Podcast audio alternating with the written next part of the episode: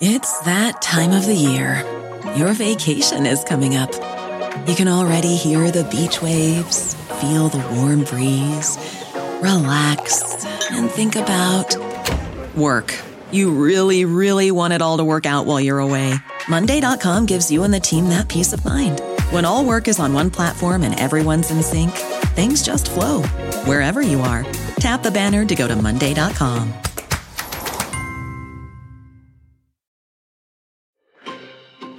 If we weren't sure before, the events of this week left no doubt. The backdrop of the 2024 campaign will be Donald Trump's many legal battles. Judge Aileen Cannon circles a day on the calendar for the classified documents trial as Trump receives a target letter from Jack Smith on his efforts to overturn the 2020 election. Former Maryland Governor Larry Hogan has been more outspoken than most Republicans when it comes to the former president, and he's coming up first.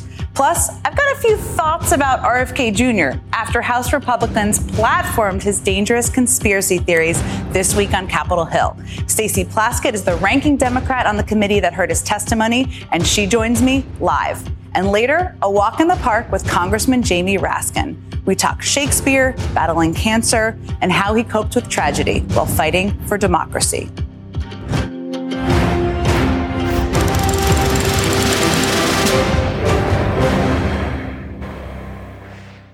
So on Friday, Judge Aileen Cannon announced that the trial in the classified documents case is set to take place on May 20th of next year. If you just did a little bit of math there, you're right. That falls smack in the middle of the heat of the 2024 presidential campaign, which means that Trump could already be the pres- presumptive nominee by the time he goes to trial. Not only that, it means he could be convicted, even sentenced before election day. This raises all sorts of questions, and frankly, they're questions that we as a country have never had to grapple with before. We're going to try to dig into some of those today on the show. Also this week, special counsel Jack Smith informed Trump that he is a target in the January 6th investigation. And I just want to have a sidebar on that for a moment because I'm, I'm guilty of this too. We all need to stop shorthanding this case as the January 6th investigation. And here's why. Because as vicious and violent as that day was, and it was both of those things, the insurrection was the culmination of a coordinated attempt to steal the 2020 election. The loud physical attack on the Capitol followed a quiet, months long attack on the rule of law and democracy itself. It involved creating slates of fake electors pledged to Donald Trump in states he had actually lost. It involved attempts to co opt the Department of Justice to promote the big lie. It involved misleading donors and fundraising off of falsehoods. And then, of course, it involved standing back as a mob descended on the U.S. Capitol. All of these things are pieces in the larger puzzle that Jack Smith is putting together as he investigates Trump's systematic effort to stop the transfer of power, overturn a legitimate election, and incite a violent mob to attack the nation's capital. So let's all stop shorthanding it as the January 6th investigation, because as we prevent it from happening in the future, it's important to recognize it was more than a single day. Now, while some Republicans have inched slightly closer toward criticizing Trump, the party on balance has remained largely silent. My next guest, however, has been anything but silent. Joining me now is former Maryland Governor Larry Hogan. So you're a savvy political guy, having been elected as a Republican governor in a blue state. If, as we're looking toward a potential indictment um, in the overturn, the efforts to overturn the election, do you think that could change the dynamics in the Republican primary? Because so far, none of these indictments or legal troubles have really hurt Trump, it seems. Well, it hasn't hurt Trump the way that most people would imagine it should have hurt Trump. Uh, but it has impacted the dynamic of the Republican primary race. Look, the fact that nobody else can get any uh, traction or attention because all we're talking about is Donald Trump's legal troubles. So while uh, people haven't left uh, Trump as quickly as I would have hoped, there are about half the people in the Republican primary uh, who do not want Donald Trump. They just can't decide on which of the other 11 candidates they want to support because they aren't they aren't getting much uh, oxygen or airtime. Well, you have not, you've been not, not silent and you, you've really been calling out former President Trump for his involvement in his efforts to overturn the election. You did um, tweet this week, though, uh, quote, we have two very unpopular potential nominees and both of them potentially face very serious legal troubles. It sounds like with that tweet, but tweets don't give all the context, that you were drawing an equivalence there. So I just wanted to give you an opportunity to kind of clear it up. Are you comparing Trump's efforts to overturn the election with legal troubles or legal issues of Joe Biden? Well, look, I've been very critical of Donald Trump from day one, and uh, the very at the very beginning when he was trying to put out the false lies about the stolen election, I was the first Republican in America to speak out against it, and I was very involved in the actual events of January 6th when I sent in the Maryland National I, Guard. I know you. Police. I know you were, and you were very outspoken. So that's why I wanted to ask you about that tweet to kind of yeah. clear up what you meant because it sounds like equivalency there. Yeah, well, the tweet was it came from a, an appearance on another network uh, where they asked a, qu- a, question about it, and my answer was that we do have 70% of the people in America do not want Donald Trump or Joe Biden to be president. They're both historically low approval numbers, and they both are potentially facing legal troubles. That, that's all very true, but I wasn't trying to make a correlation on the, you know, which which troubles were more important than uh, the, than the other. Obviously, Trump's been indicted and probably will be indicted multiple more times than the current president has not. But he's certainly got some legal issues that he's being he's certainly concerned about. Well, I think on that note, though, I think we can all agree that there's a difference between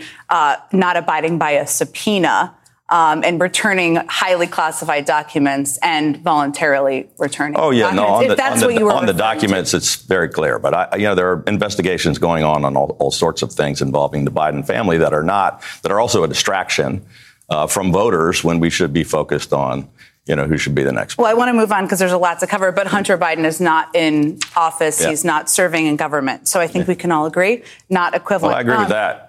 Uh, so I wanted to ask you because you've answered this a number of times, so bear with me. But uh, would you categorically rule out voting for Donald Trump if he's the re- Republican nominee? Yes, um, I've said that over and over and over again. Didn't vote for him in either of his other two elections either.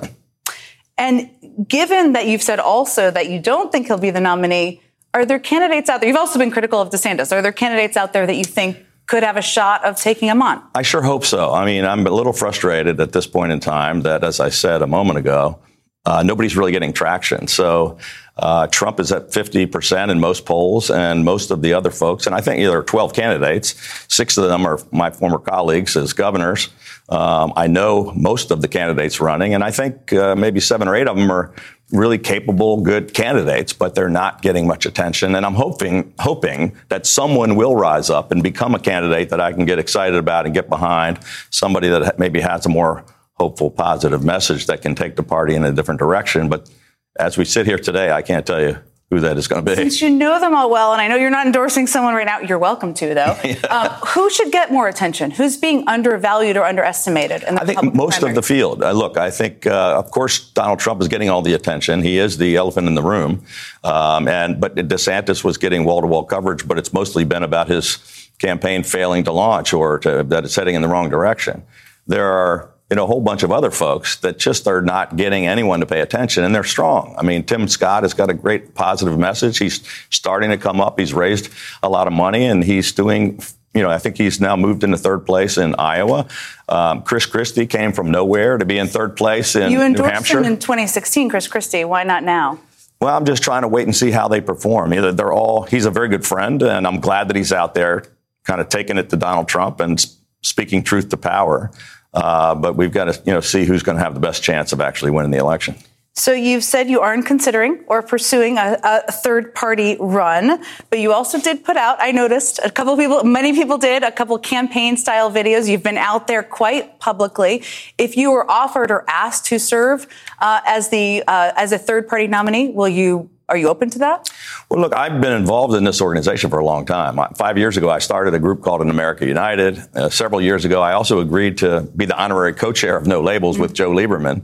Um, I'm a big believer in bipartisan cooperation and reaching across the aisle to get things done. That's how I was successful in the bluest state in America. Uh, but you know, this is far far too off in the future, and we don't know what's going to happen. I've said if uh, nobody wants the you know candidate A or candidate B, maybe there will be a candidate C. But it's right now I'm focused on getting the Republican Party on track and trying to nominate a good Republican that can uh, do a better job and that can potentially win a race in November.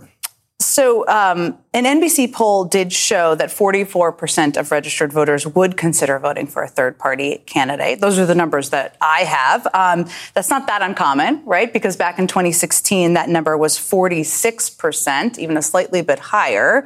Uh, would you acknowledge that the appetite for a third party candidate is not unique necessarily to this year? No, I would totally disagree with that. I well, think the polling the polling suggests well, otherwise. This is one poll you're citing, but there are dozens and dozens of polls that give you really clear facts. So 70% of the people in America do not want Biden or Trump. They don't want a rematch. They don't. Well, hold on a second, because they don't want each of the, they don't want them to run. That does not mean they have a desire and appetite for a third party candidate. So those let are me, different Let me questions. give you some more polls. So uh, 59% of the people say they would, in multiple polls, one says 59, one says 64% would consider a third party alternative. And there's another poll that just came out this week that said, given the choice between uh, Trump, Biden, and neither, neither wins. So well, you- in my lifetime, we have never had a time ever even close to this. 49% are registered independent. That's up about 20 five points from 20 years ago. I, am not saying it's going to happen, but there's more of an appetite for it than ever before in history. Well, you, you, can't beat something with nothing. That's true. Right? I think That's we all true. agree with that. I agree with that. So, is there any polling you have that suggests that any of the third-party candidates mentioned, yourself, Joe Lieberman, others, could beat Donald Trump and uh, and Joe Biden? I mean, the campaign hadn't been run yet, so you just don't know what it looks like. It, I mean, I know the only place we've been on the ballot together. Um, I do pretty well. I finished my eight years as governor with a 77 percent approval rating, highest in the country, and it was over 70 with Democrats, independents, and Republicans. Of course, I'm not well known across the country, but you know, you got to run a race to see what it's going to look like. Right nope. now, it's uh, you know the, the, the people are pretty far ahead from where they ever have been before for voting for a third party. Now, back in, in 2016, uh, also when there was an appetite for a third party candidate, there was a third party candidate, and Jill Stein won more votes than the margin between Trump and Clinton, which may have made the difference, did make the difference in probably putting Trump over the edge. So. How can you be so confident that, and how can how can no labels be so confident that a third party won't elect Trump? Well, you have more than a th- you have a third party candidate now, and uh, the Green Party candidate is pulling about four or five percent away from completely away from Biden. So, if you want to talk about a spoiler, they should focus in on Cornel West, or they should focus in on the people that are pulling thirty percent of the people away in a primary. No labels is just has an idea that maybe if we get to this point where nobody in America wants the Republican or Democrat, they might run a ticket. We don't know who they are. Um, and we don't know who they would pull from or whether it would be a Republican or a Democrat. So, but they, there are obviously issues and flaws or we wouldn't have two candidates that so many people don't want to vote for. Governor Hogan, thank you for joining me here this afternoon. I really appreciate you taking the time. Thank you. Up next, I have so many questions now that a trial date has been set for Donald Trump. Could anything push it past the election? Could we see cameras in the courtroom? I've got the perfect person to ask. Plus, my thoughts on what's the right, what the right's fascination with RFK Jr. reveals about their playbook at this moment. And later, Congressman Jamie Raskin's weekend routine and a wide ranging conversation about how he handled personal grief while fighting for our democracy. We're just getting started today, and we'll be right back. It's that time of the year. Your vacation is coming up. You can already hear the beach waves, feel the warm breeze, relax, and think about work. You really, really want it all to work out while you're away. Monday.com gives you and the team that peace of mind. When all work is on one platform and everyone's in sync, things just flow wherever you are. Tap the banner to go to Monday.com. The living room is where you make life's most beautiful memories. But your sofa shouldn't be the one remembering them. The new life resistant, high performance furniture collection from Ashley is designed to withstand all the spills, slip ups, and muddy paws that come with the best parts of life. Ashley high performance sofas and recliners are soft, on trend, and easy to clean. Shop the high performance furniture in store or online at Ashley.com. Ashley, for the love of home.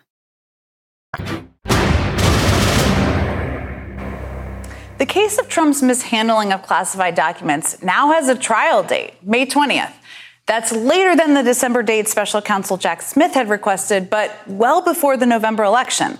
Of course, there is a lot that has to happen between now and May of 2024, and Trump's lawyers will no doubt try to use every delay tactic in the book to draw out the legal proceedings. But apart from that, there are practical questions about how this trial will actually take place. Will Trump, as a former president and current presidential contender, gain any special considerations from Judge Cannon? And how will the breakneck pace of the campaign impact how Trump stands trial? I can't think of anyone better to dig into all of these questions than Neal Katyal. He is a former acting U.S. Solicitor General and an MSNBC legal analyst. I have so many questions, but I want to start just kind of with the timeline of this because I know you've said there's no reason for a delay, but there's also every reason to think that Trump's legal team will want to delay the process. What I mentioned some of them, but what tactics are you going to be watching for that you expect they might try to deploy? So first of all, Jen, I think that Donald Trump had a really terrible week, not just because of this May 20th scheduling in the stolen documents case, but also receiving that target letter from Jack Smith that you mentioned a moment ago about the January 6th and the days leading up to January 6th potential crimes that Donald Trump committed. So I think the bottom line in the news this week is that it's very likely that Donald Trump is going to be facing two more additional indictments from Jack Smith and from Georgia um, before, say, Barbenheimer leaves the theaters.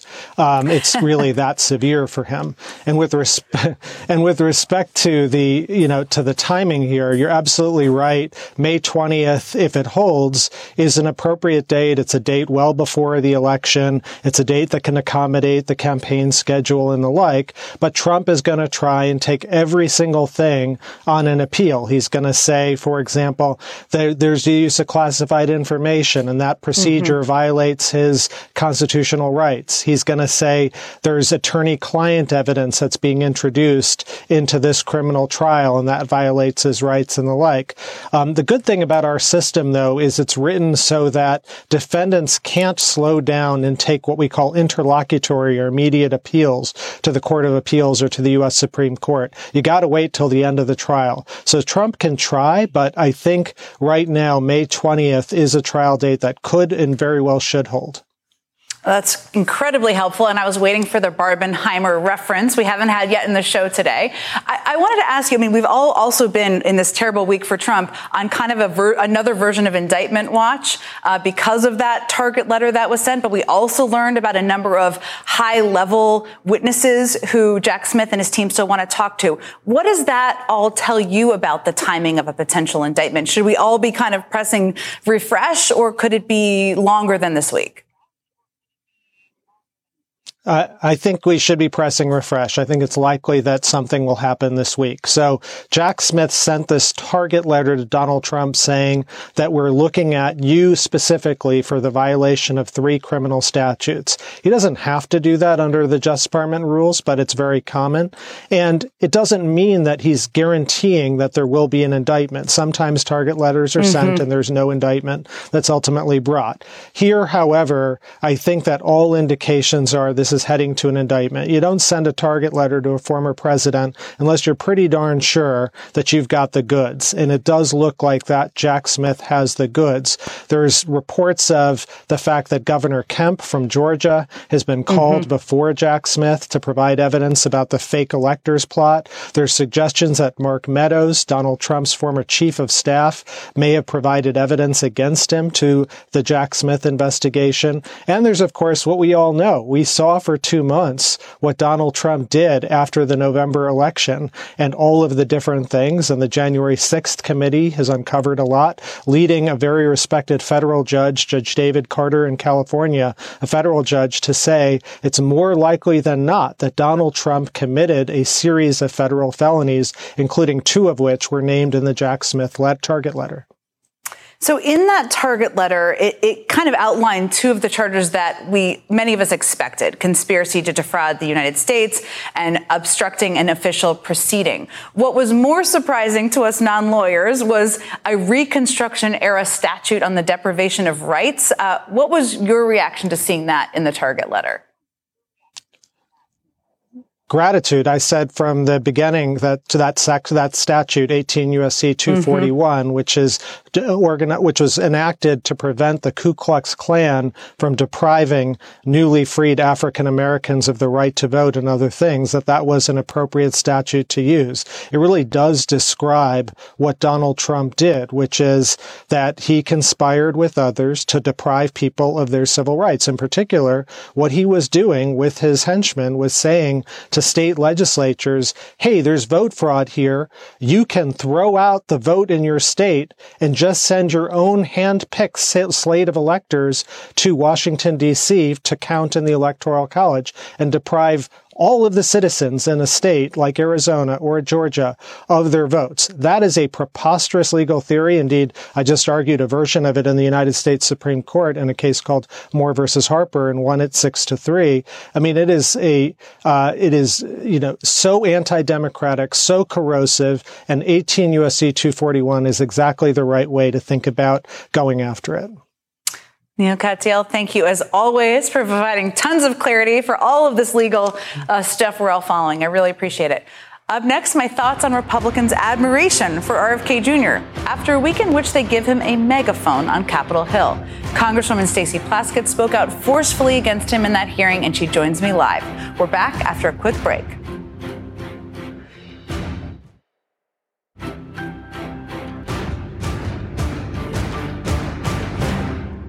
Well, Republicans seem to have a new favorite Democrat, Robert F. Kennedy Jr. And his long shot presidential run against Joe Biden have become something of a fixation in right wing circles, a bit of an obsession. Leading Republican candidate Donald Trump has openly praised him. Fox News has dedicated a considerable amount of airtime to him, raving over everything from his workout routine to his family name. Yes, Fox and the Kennedy name and how he is, quote, polling so well against Joe Biden, even though, just as a side note, he is around 50 points behind, and that gap is apparently widening as people get to know more about him. But Fox has published more than 80 articles and videos about Kennedy since he launched his campaign in April. And just to put that in perspective, that kind of expansive coverage is usually reserved over there for woke Mickey Mouse, communist Barbie, and other topics along those lines. And more coverage seems to be coming. Sean Hannity is going to host a town hall with RFK Jr. this week. Even Republican lawmakers love this guy. When RFK Jr. testified this week at Jim Jordan's latest hearing of the so-called Government Weaponization Committee, Republican mayor, member Chip Roy gave him a special introduction. Mr. Kennedy finds himself receiving the scorn of both the political left and right. Because if one dares challenge the orthodoxy of the powers that be, then one is their enemy. As a graduate of the University of Virginia, Mr. Kennedy no doubt knows the following quote For here we are afraid, for here we are not afraid to follow truth wherever it may lead.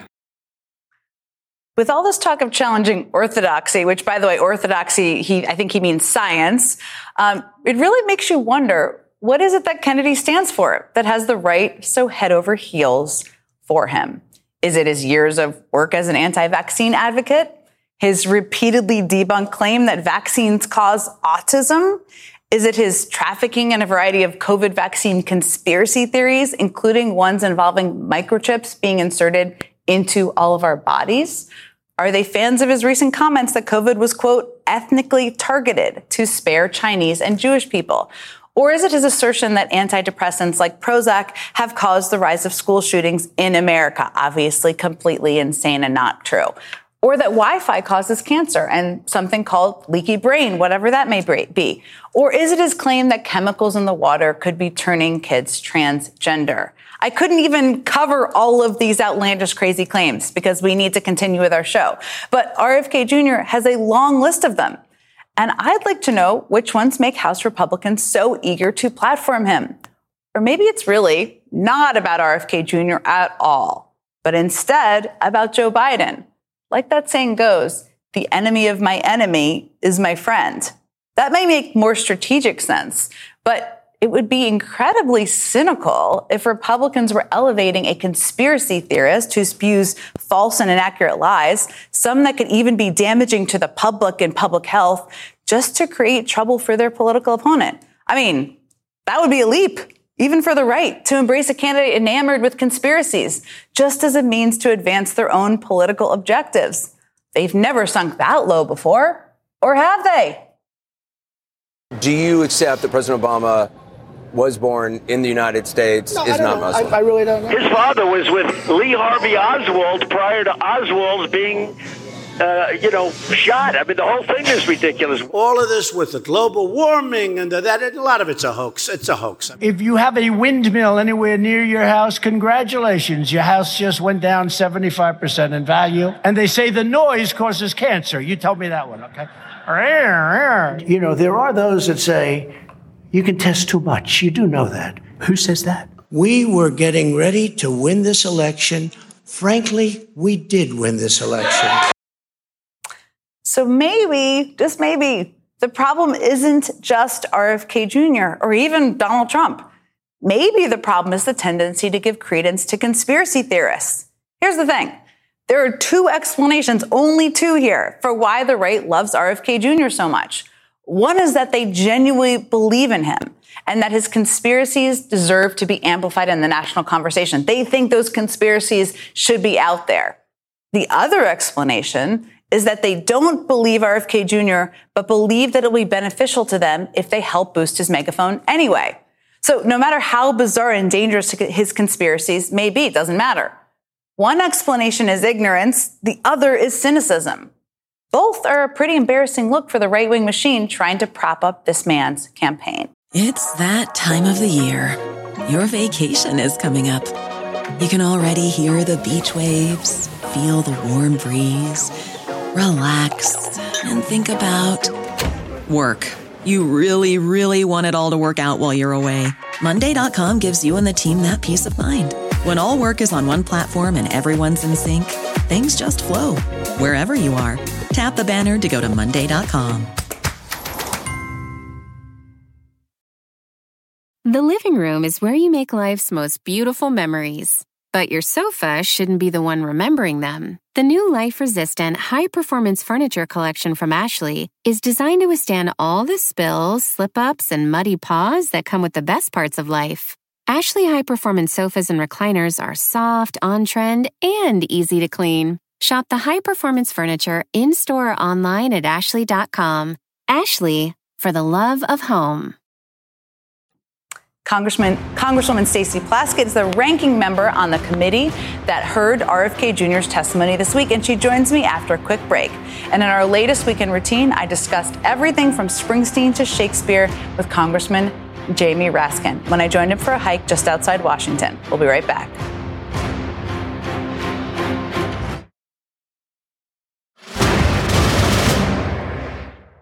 Congresswoman Stacey Plaskett called out RFK Jr. plenty during his hearing in the weaponization subcommittee this week, but she called out her Republican colleagues just as strongly for platforming RFK Jr.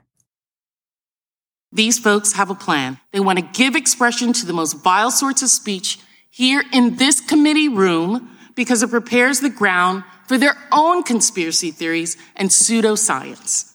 And they apparently don't care how many people are hurt or die as a consequence of their actions, either through lies about vaccines or threats to the safety of witnesses, because nothing, nothing is more important to them than power.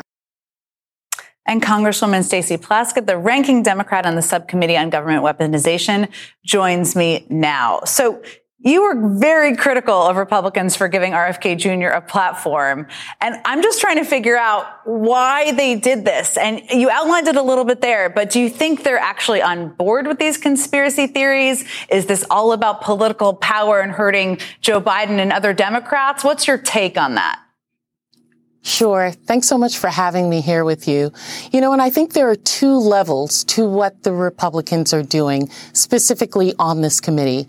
The first is, as we said, giving RFK a platform, which is a direct shot at Biden and at his presidency because RFK Jr. has said he's running in the Democratic primary. So they think that he's going to, you know, kind of hurt him a little bit. I believe that over the next year, Americans are really going to learn what the Biden administration has done to support American families and drive down inflation and all the good works that they're doing. And so that's something that I'm not as concerned with. I think what's more insidious is what they're doing is giving individuals like RFK a platform to desensitize Americans and to also make the Biden administration, social media platforms and others hesitant about stopping untruths, stopping mm-hmm. misinformation, and stopping what will happen during the height of the 2024 election, presidential election, which are Russian, Iranian, and Chinese trolls that are going onto those social media platforms and trying to suppress the American vote. You gave such a powerful opening statement. That was the most clear articulation I've heard of why the Republican anti-censorship argument is bogus. What are the key points that you wish other Democrats and others would be making out there about that argument? Well, you know, first of all, they want to talk about censorship. That anytime you point out untruths, you're censoring. You're stopping people from speaking. It's not that we're not stopping people from speaking. People can speak, but we're also going to give the American people the truth so that they can have science and facts and history against wild, outlandish claims that the Republicans are trying to get.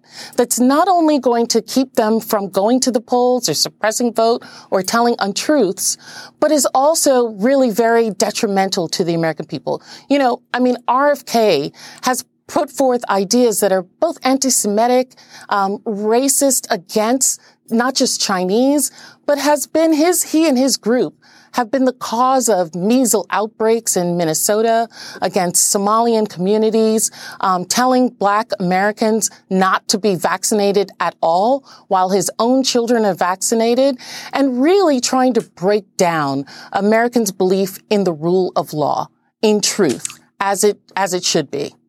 The, the, vaccinating, which you noted, the vaccinating, uh, asking people to be vaccinated to attend his, an event he was hosting or something like that versus telling yes. people not to be vaccinated is really startling. That was such a good thing, an interesting thing to call it. I wanted to ask you because this week uh, there was also a lot of news on the legal front as it relates to the mm-hmm. former president. And the Washington Post published a piece that really stuck out to me about how intertwined Donald Trump's campaign has become with his legal defense. According to the piece, just over half of the money he raised last quarter went to an affiliated PAC that is footing his legal bills. Uh, your Republican colleagues continue to support him, of course, but is this campaign becoming increasingly about keeping him out of prison? And how is that even allowed for him to use so much of that money for his own legal defense? Well, I don't know the FEC rules with regard to that. Um, but I do recognize that what Donald Trump has done is telling his base that him being in jail is them being in jail. You know, trying to say that the insurrectionists and those who have been charged rightly by our FBI, by the Department of Justice for the crimes that they committed are in fact them being put to crimes. And so it's this fear factor of their own lives that he's trying to intertwine himself with when Jen, we know that his life is nothing like a regular American's life. The kind of mm-hmm. privileges and the kinds of work that his children have been able to do, um, you know, utilizing the White House for their own financial gain is nothing like what should, would happen in a regular American's life. But he has really driven his base to believe that in, uh, imprisoning him is imprisoning them, which is absolutely ludicrous. What the Department of Justice is doing is saying that no one is above the law. You are pretty steeped deeply into the details of, of, Donald Trump's actions as a former impeachment manager. I asked one of your colleagues, Jamie Raskin, this question, but I'm curious as we all wait for potential indictment uh, around Trump's efforts to overturn the election, what questions do you hope Jack Smith's investigation will shed light on that maybe you didn't have time or didn't get into details on uh, when you were looking into this?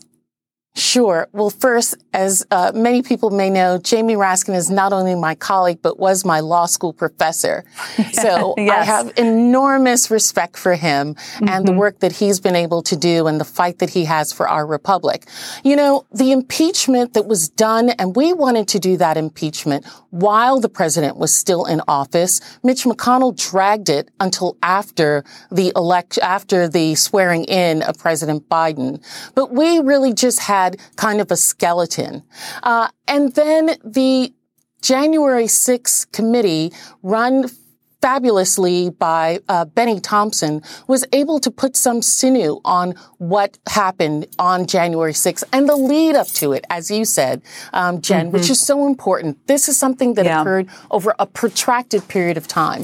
The things that I am hoping that we'll hear from, uh, you know, from Jack Smith, who has subpoena power, who can force people to come in and testify, which the committee was unable to do, as well as the impeachment didn't, was to actually hear conversations conversations, to hear from the people who were closest to the president, to have the documents for us to be able to see explicitly what the president was thinking in the lead up, and not only what he was thinking, but what he did to try and destroy our democracy. Congresswoman Stacey Plaskett, thank you so much for joining me this afternoon.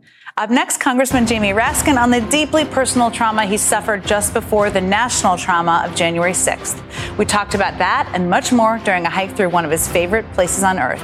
That conversation is coming up after a quick break.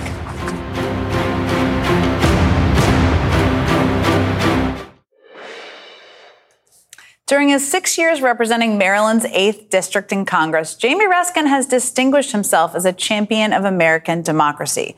As a constitutional scholar turned congressman, he's best known for the impassioned case he made against Donald Trump for inciting the January 6th insurrection during Trump's second impeachment. But as I learned, his interests range from William Shakespeare to Bruce Springsteen. In fact, it was a member of Springsteen's E Street Band who gave him the distinctive bandanas he's worn since his chemotherapy for lymphoma last year. I recently joined the congressman for a hike in Rock Creek Park where we discussed that and much more, including the deeply personal story of losing his only son. Jen Psaki, welcome to Maryland's beautiful 8th Congressional District. I'm happy to be here. well, Should we welcome. go hike? Let's go hike. Let's go. So hiking is a part of your life. It's a part of what you do on a regular basis. How often I, do you hike? Well, I grew up hiking this park. This part Your parents of took you park. hiking? Yes. Or I would go with other people, but uh, yeah. Uh, I remember this area well from when I was a kid. Um, and um, we took all of our kids hiking here in Rock Creek Park. And it's really an absolutely magical place. Mm-hmm. Um, as you can see, with very thick tree canopy. Mm-hmm. This is the Boundary Bridge connecting Maryland to mm-hmm. Washington, D.C. Uh, when Donald Trump was inaugurated, and uh, my colleague John Lewis called for a boycott, and we all decided not to go. I instead went on a hike, and I invited all my constituents to come. that feels healthier. So, yeah. Now, you, you just entered remission for cancer, which is amazing news. How are you feeling? Well, thank you for asking, Jen. I feel, um, well, hugely better from what I was feeling like during the thick of chemo. It was a brutal process, but I'm back in the land of the healthy, so I'm very grateful for that. You've kind of brought bandanas back to cool again, I would say. you got one from a pretty famous person, Steven Van Zandt, right? No, I didn't get one. I got a dozen. Oh, a dozen from him. What was yeah. your reaction when you got those? I couldn't believe it. I mean, what had happened was I, I put one on when my hair really started to fall out with the chemo. Mm. And then a reporter said to me, uh, you know, what are you doing? Are you dressing up like a pirate? I said, oh, I'm dressing up like little Steven Van Zandt, you know, because I always thought it was a cool look and I figured that would mm-hmm. be a way to do it. He saw the article and then he sent me a big bag of these bandanas and he said, these are, uh, they're they're not a present; they're a hand me down. Oh, but he like did. he used them. yes. okay. Now I know that you were a big Shakespeare fan because I've heard you quote Shakespeare. Yes. How did that start? Do you have a favorite play, sonnet? Well, um, yeah, I guess it started in high school when I first started reading the plays, including you know Romeo and Juliet and Twelfth Night. We have a great Shakespeare for Young People group in my district oh. called Lumina, and I've written some. I've rewritten some of the plays for the purposes of, of the young, young people. people. producing them, and that's um, a wonderful feeling to see the light bulbs go off when they understand what's happening in the play. Makes and what it come to life. Should we sit down for a few minutes? Sure, sure.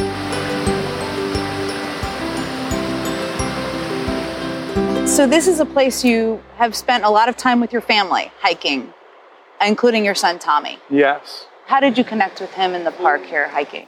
Well, Tommy had come home um, in the spring semester of 2020 when they closed Harvard Law School down. He was a second year student. Oftentimes, Tommy and I would just come to the park and take a long hike. There was nowhere else really to go. Mm-hmm. And after we lost Tommy on the last day of 2020, um, you know, I'd come back to the park and get to recall, recall the times that we had together and, and think about him. It's been a, it's been a, it's been a hard time for our family. It's been a long road. Tommy said often it's hard to be human, and it is hard to be human. And he called on everybody to be as compassionate and as decent as possible to everybody. In the period of time um, after you lost Tommy was also the insurrection and the attack on our nation's capital. Your daughter was with you. That feels like just a lot of trauma happening in one period of time. How, how did you even move forward? Well, I mean, you know, when you're going through any of those traumas, um, you don't really experience yourself as having any choice other than to go through it and to try to respond the best that you can. Um, and in, in some ways, the shocking, catastrophic loss of Tommy was a certain kind of armor against the violence and the chaos of January 6th because I'd already suffered the absolute worst thing I could ever imagine. And when this was going on, uh, I just experienced uh, a lot of anger and a lot of wonder about how exactly this all happened and who set it up. Um, I didn't feel fear at that point. I mean, Trump has been a test on our system, no question, in so many ways. There, there's no precedent for so many of these actions that he has been engaged in. Is our system prepared for that? Look, it's up to us. Every generation has to decide how to choose. I mean, will, will the 21st century be a century of democracy and freedom and a use of all of the extraordinary new technologies to expand human happiness and prosperity? Or is it going to be the use of the technologies by bullies and autocrats and tyrants to oppress people? Mm-hmm. And you can see it going in either direction. I also want to know if there is a work of Shakespeare, because there are a lot of tragedies in there, Yeah. that reminds you of the time we're living in today. Well, there's a passage in The Tempest hell is empty and all the devils are here. And I've thought about that a number of times. It feels uh, in the last days. few years.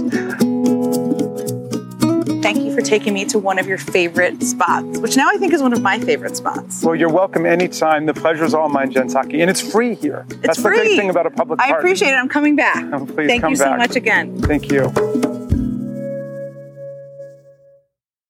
Thank you, Congressman Raskin, for showing me one of your favorite hiking trails and for such a uh, candid conversation. We're coming back after a very quick break. Don't go anywhere. One quick note before we go. Uh, my friend Chris Hayes is taking a well deserved break this week, so I will be filling in for him this week on All In. Be sure to tune in starting tomorrow at 8 p.m. Eastern Time right here on MSNBC.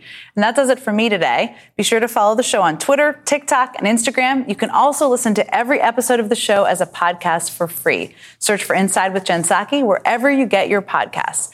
It's that time of the year. Your vacation is coming up. You can already hear the beach waves, feel the warm breeze, relax, and think about work. You really, really want it all to work out while you're away. Monday.com gives you and the team that peace of mind. When all work is on one platform and everyone's in sync, things just flow wherever you are. Tap the banner to go to Monday.com.